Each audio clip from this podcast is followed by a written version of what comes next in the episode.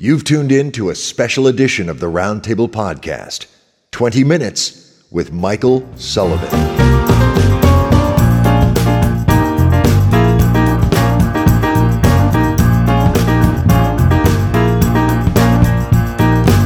Hello, friends. I'm Dave Robison. And I'm not Brian Humphrey, but I am Ryan Stevenson, and I'm filling in for Brian Humphrey. And you're listening to a very special episode of the Roundtable Podcast, 20 Minutes With. Yeah, 20 Minutes With is an opportunity for us to spend some time with the amazing authors and creators that we have on the show in the hopes of drilling down into the techniques, strategies, tips, the processes, the things they use to arrive at the genius that is their writing. Outstanding. And Ryan, may I say how delighted I am to be sharing the mic with you again, sir. Yes. Thank you so much. No problem. Now, right, let me set a scene for you, okay? Mm-hmm. Mm-hmm. All right. It's night. During a cold and bitter winter in 1989, a ramshackle trailer sits on the Vermont-Canadian border, a flickering lantern within, the only source of warmth for miles. The wind blows mournfully in the pines, and the scuttling shadows of coyotes and wild dogs dance across the ground. Inside, a woman holds a newborn close to her, while her daughter leans against her for warmth. The yips and howls of the coyotes make the little girl clutch at the blanket she shares with her mother, and they both look up at the man by the window. He holds a rifle in his hand, staring intently out the window, marking the shadowy forms skulking in the swirling snow. He looks back at his family and says, "I could use another peanut butter and jelly sandwich," and smiles. Now, that man, Ryan, was our guest host before the novels and the accolades. It was in this bleak and foreboding setting that the spark of his award-winning Riyria Revelation fantasy series was struck. During this time, a friend conceived an idea to help lift our guest host's spirits and began a chain story where one would write a few paragraphs and then send it to the other via snail mail, no less. What? And I know, right? And ultimately creating a full story. But it was many years before those stories would be written. First, he would be tested, trying for a solid decade to become a published author, writing 12 novels, all refused. And though he yielded to despair and sought a stable revenue stream, plying his other talent, the noble path of graphic design and commercial illustration, the time was far from wasted. As he was teaching himself how to write, our guest host would actually dissect how established authors wrote their books, drawing from the words the very secrets of their craft. Stephen King's characters, Ayn Rand's scenes, Steinbeck's emotive lyricism, and the simplicity of Hemingway were all his tutors and mentors. Now, years later, to help his daughter overcome her dyslexia and improve her reading skills, he wrote stories for her alone. Now, for years, this literary tutelage went on until our guest host had inadvertently created a healthy canon of work. And then the wheel turned full cycle, and destiny laid its hand upon his shoulder when his daughter gazed up at him from the kitchen table, eyes shining bright with innocence and trust, and said, "Dad, would you publish these stories for me?" And thus our guest host was lured by the guile of love back into the blackest depths of shadowy corruption known as publication. But you know what? It all worked out. Through a series of bold moves, a lot of help from his wife and friends, and a metric butt-ton of sheer cussed determination, he navigated the self-pub waters to the shining shores of publication. His Riyria Revelation series has received recognitions as long as my arm, including being listed as one of the Library Journal's Top 10 Best Fantasies, a National Indie Book Award finalist nod, a Reader Review's Annual Literary Award finalist, and Forward Magazine's Book of the Year finalist. He was listed as number 6 of the 25 self-published authors to watch, as well as IO9's most successful self-published sci-fi and fantasy authors list. And Rye, this will tell you everything you need to know about him. Our guest host claims he never hit the Amazon Top 100. He hit 102, but apparently that doesn't count. But what does count, dear friends, is that he's made the time to hang out with us now. So please join me in welcoming to the big chair at the round table, Michael Sullivan. Michael, thank you so much for crawling out from the storm shelters of Hurricane Sandy and joining us this evening. We really appreciate it, sir. That was wonderful, Dave. I don't know who you've been talking to. Do you have a secret investigator or something on my trail? Because I was wondering what you were talking about. I'm like, God, this sounds really familiar. I have minions, and we usually ask our guest hosts if they would just leave their apartment after we're done, so our team can go in and clean up. Yeah, get the bugs out. Exactly. No, man, that was all pulled from content and interviews and stuff that you've done that's online. So you've done a lot of work. Well, and with you, sir, it's easy. That was an epic tale. And let's get into our 20 minutes. I'm going to actually set our proper timer here because there's so much to discuss with you, Michael. And I'm going to lead off with something that's kind of off the track, I guess. Among the works that you're currently developing is Burden of the Earth, right? Burden to the Earth. That was the last book I wrote before I gave up and left Vermont, as you so rightly put it. That was the book that put the nail in the coffin of your hopes during those dark days. Correct. Now Riyria is plot-driven. Burden is a slower-moving exploration, and I was curious, after years of developing a story like the Riyria Revelations, how is it that you can switch creative gears so dramatically and explore such a different literary form? Well, as you had brought up earlier, I was dissecting different styles by different authors, and the technique I used was I would actually read multiple books by a single author, and then I would try to imitate them, almost like, you would do impersonations in front of a mirror.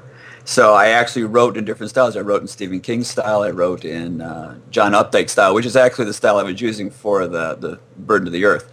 The interesting thing is that later on I tried writing a story in Stephen King's style, and my wife read it. She's, my God, this is like by Stephen King. I said, oh, thank you.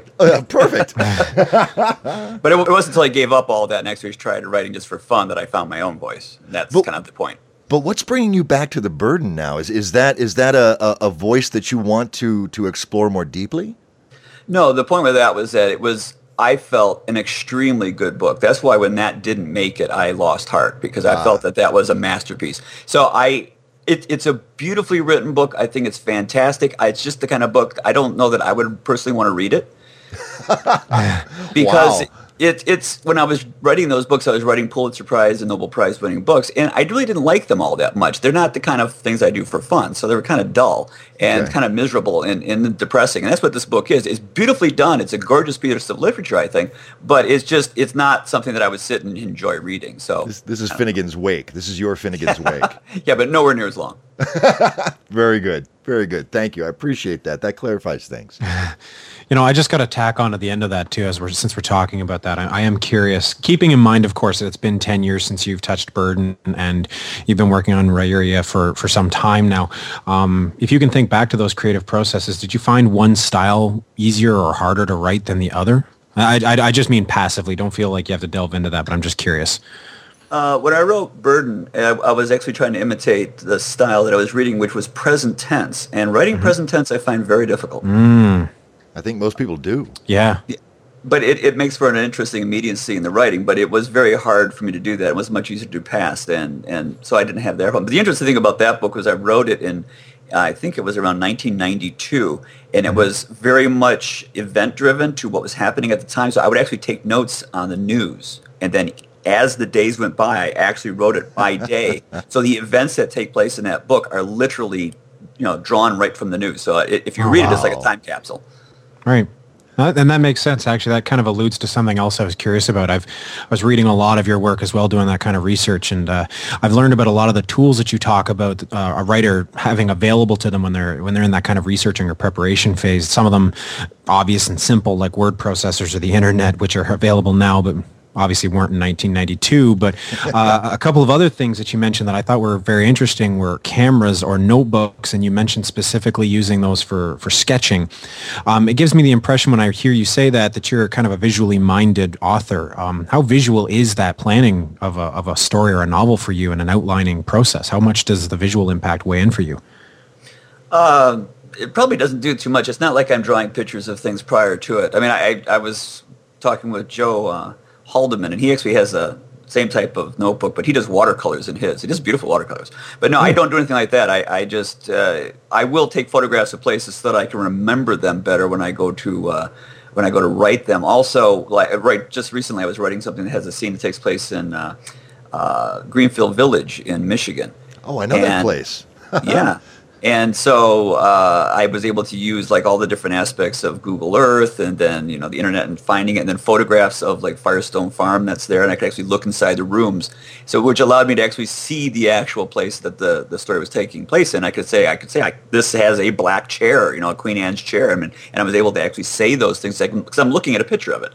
So that's the difference between writing fantasy and writing something in the real world is so much easier, because in the fantasy world, you're trying to figure out, how do I describe a bedroom, in the top of a tower? And you can make up whatever you want, which is nice. That way you don't have to worry about someone calling you on it. But at the same time, I've never been in a castle bedroom before, so I don't know what that's like. You're building from whole cloth, yeah. Right, but I mean, if I'm setting a scene in Starbucks, I can just go there with my laptop, sit down, and look around, and go, "Oh, this is interesting," and I'm done. In fact, I've got 10 pages. I have to edit it out down to one paragraph. Or a little too much description there.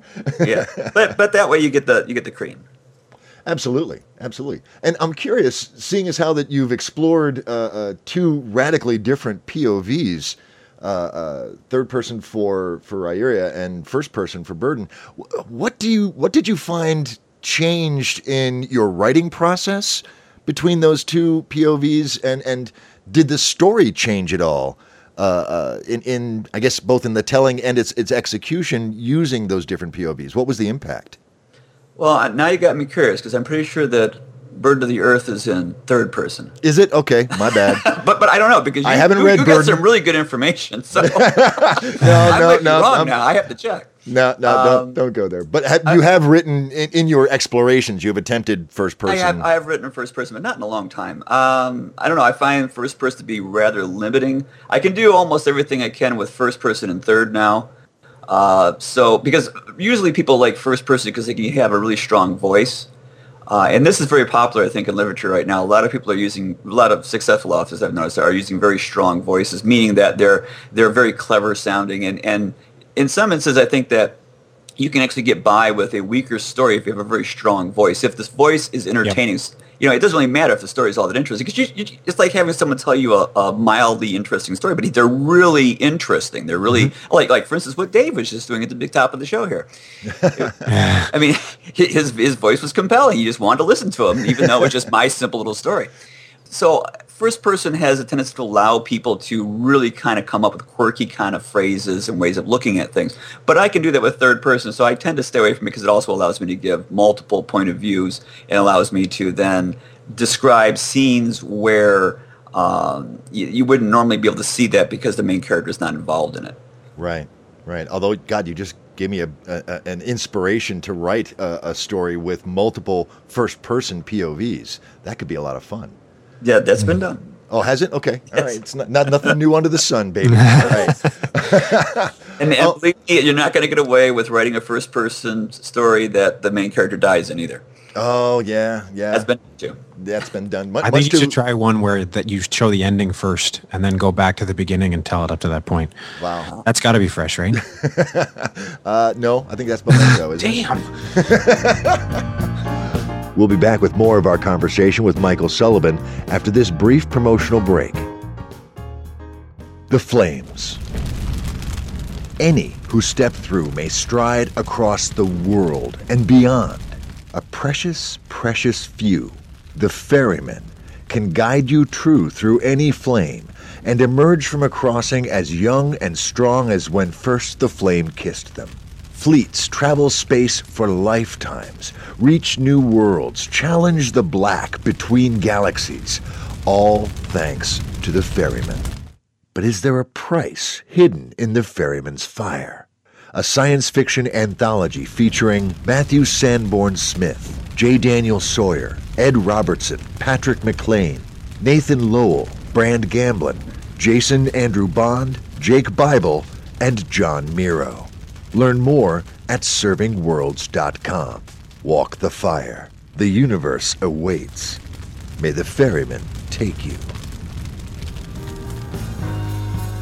Now let's get back to the conversation with Michael Sullivan. Michael, I wanted to ask you, I wanted to bring some of those critical deconstruction skills to bear. In one of your interviews, you claimed that there's every reason for you to despise Mark Lawrence's Prince of Thorns, and yet you didn't. And given that ability that you have to analyze other writers for their strengths and their craft, I thought it would be kind of a unique opportunity for our listeners to hear your take on how and why that particular book overcame every objection you had and ultimately wormed its way into your heart. Well, let's see. It was one of those situations where I was expecting this to be an awful book because of what I had been told, because I don't like dark and gritty. I don't like cynical type stories. I've found that the trend that I left fantasy, I stopped reading fantasy way back in like the early 80s, and I only came back to it when I started publishing because people started asking me about other authors, and I had no clue, so I figured I had to read something.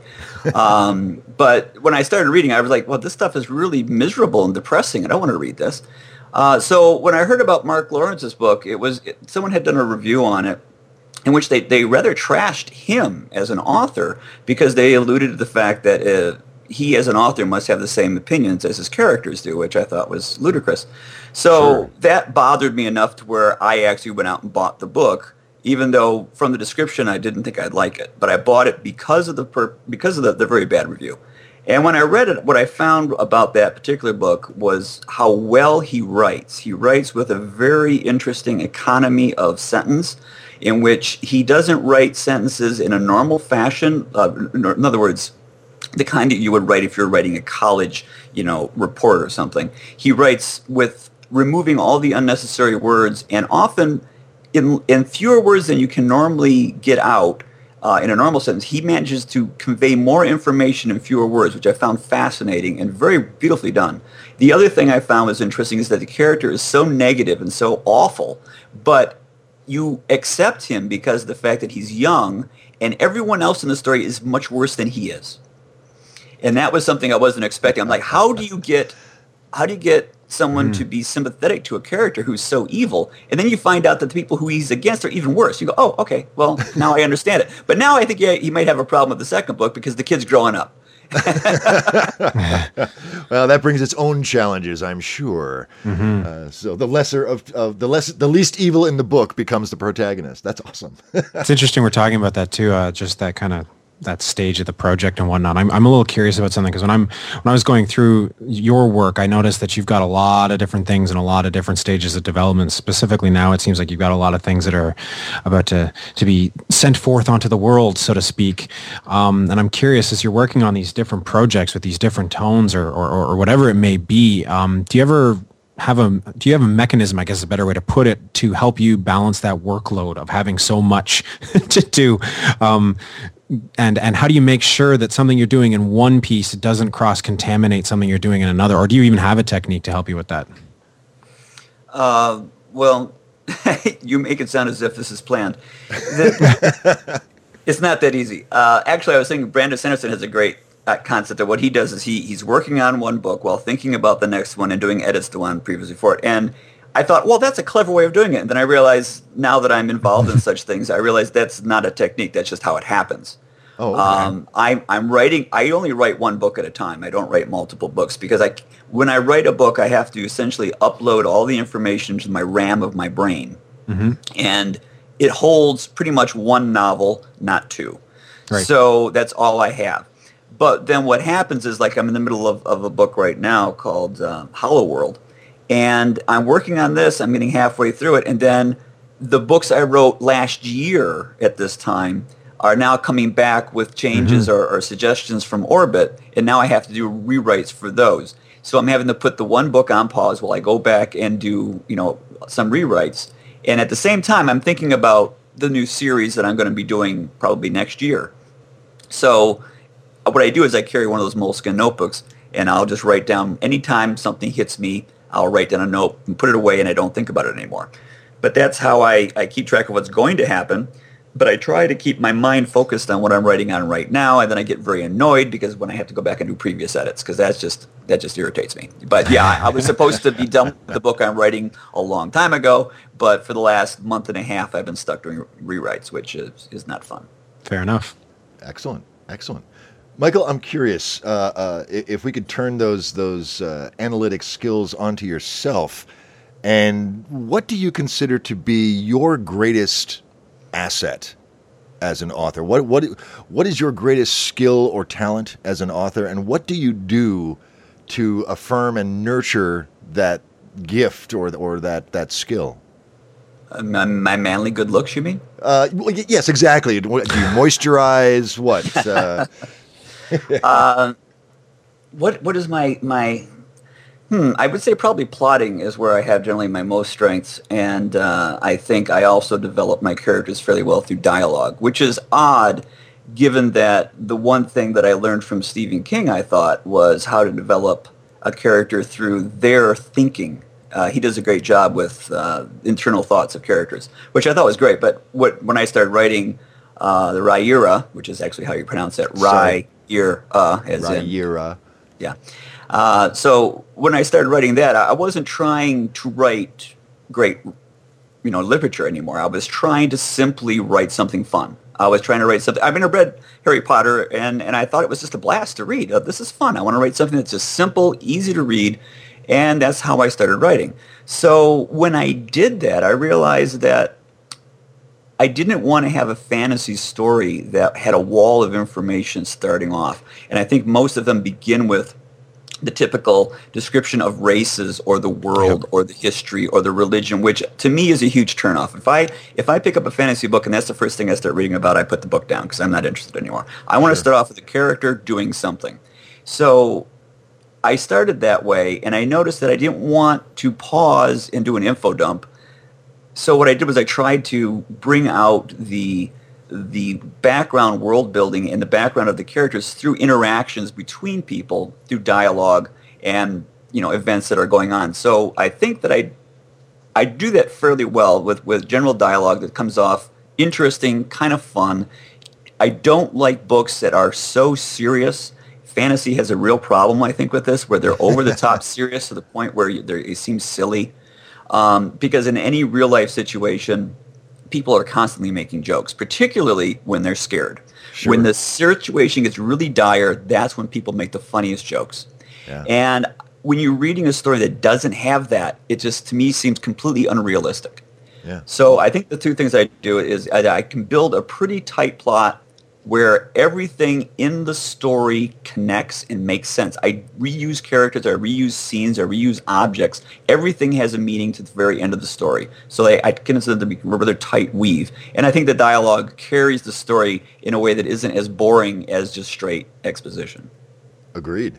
Mm-hmm. Excellent. And I'm glad you mentioned that too. I've specifically noted that one of the things that it sounds like you're going to be working on is that prequel to the series that talks about a lot of the events that have occurred in the characters' lives or that were alluded to in those books. How do you find that you're going to approach that, since you've taken these events? And I'm thinking of things like I hope I don't get the term right, but I think it was the crown theft that you had alluded to or you'd mentioned in one of the previous books that you're now going to be fleshing out in a prequel of sorts. And I hesitate to use that word on your behalf, but I don't have a better one right now, so I'm going to do it. How are you going to approach writing something in a greater level of detail when you, being so plot-driven, have mentioned that already in a previous book? Do you find there's any challenges to that? Not really. See, I've already done those two books. The first one is The Crown Tower, and the second one is The Rose and Thorn. What I actually did, can I talk about this for a second? Is that okay? Yeah, absolutely. The process that this came about is I wrote a short story called The Viscount and the Witch, which was put out in between the release of my previous books, the self-published one. They went away and Orbit released theirs. It was the dead space of 3 months. So we wanted to put a short story. So I don't write short stories well. So I ended up writing what I consider to be the first chapter of a novel. So I wrote that, and when I did, I realized, oh, this is kind of a cool novel. So I started writing the story, which was a major event that took place in the second year that the main characters of my novels got together. Royce and Hadrian, had been together for 1 year. And I got almost to the end of that story, and I realized, darn it, I'm going to have to go back and write the first one because it doesn't make sense. Mm-hmm. So, halfway through the year, I went, all right, so I dropped that and I wrote the first book. So that's why I have these two books, which are the first two novels. So, but those are all done. And the challenge was, I can visualize this, but I don't know how I can tell you about it. But there are certain objects that are immovable. They're like you're building a house, and there's certain load-bearing beams that you cannot move. So because those were the things that are already talked about in the series, so those can't be changed. And then I had to work around that and make a more compelling story than it was alluded to. That was a bit of a challenge, having preconceived, non-movable objects. Mm-hmm. So that was a bit of a challenge. But other than that, no, I knew the story. The whole thing was in my head anyway. It was just a matter of telling what I already knew that the reader didn't know, because when I created the series, I had created this iceberg effect where most of the information about my world is never told. It's never meant to be told. You get the very top edge, the best stuff, I think. And the rest of it are underneath that. I never explain those things. So, this was the chance to go in and say, okay, this was the background information I had for the scene. Mm-hmm. Okay. Gentlemen, I'm looking at the clock. And I couldn't help but notice it's been carried off by zombies and consumed. It is dead, and we are out of time. Not that we couldn't keep talking for hours on end. Michael, thank you so much for making the time and sharing so much and so generously of your insights. This has been intriguing and much appreciated. Thank you. Well, thank you for having me. Absolutely. Ryan. Anything that stood out from there for you? Was there any flashpoint you went, ooh, this is good. I like that. I think the point about 10 to 15 seconds after you started, when I realized I was lazy, that's kind of what stuck out for me. So yeah, I got to get to work. You're a gentleman, sir. Thank you. Hey, no worries. Not my desired intention, but I'll tell you. That's awesome. For me, I was the term load-bearing story elements really stuck out in my head, and also the discussion on POV. For some reason, POV just continues to be a topic that draws my attention and my interest. I'm going to actually have to start writing some shit and start actually exploring some of these intriguements that we're gathering so much. Mm-hmm. So. Well, friends, thank you so much for joining us for this 20 minutes with Michael Sullivan. We always appreciate you closing the circuit and fulfilling our efforts by joining us and taking in all of this literary goodness. Do stay tuned. In a couple of days, we'll have Michael back.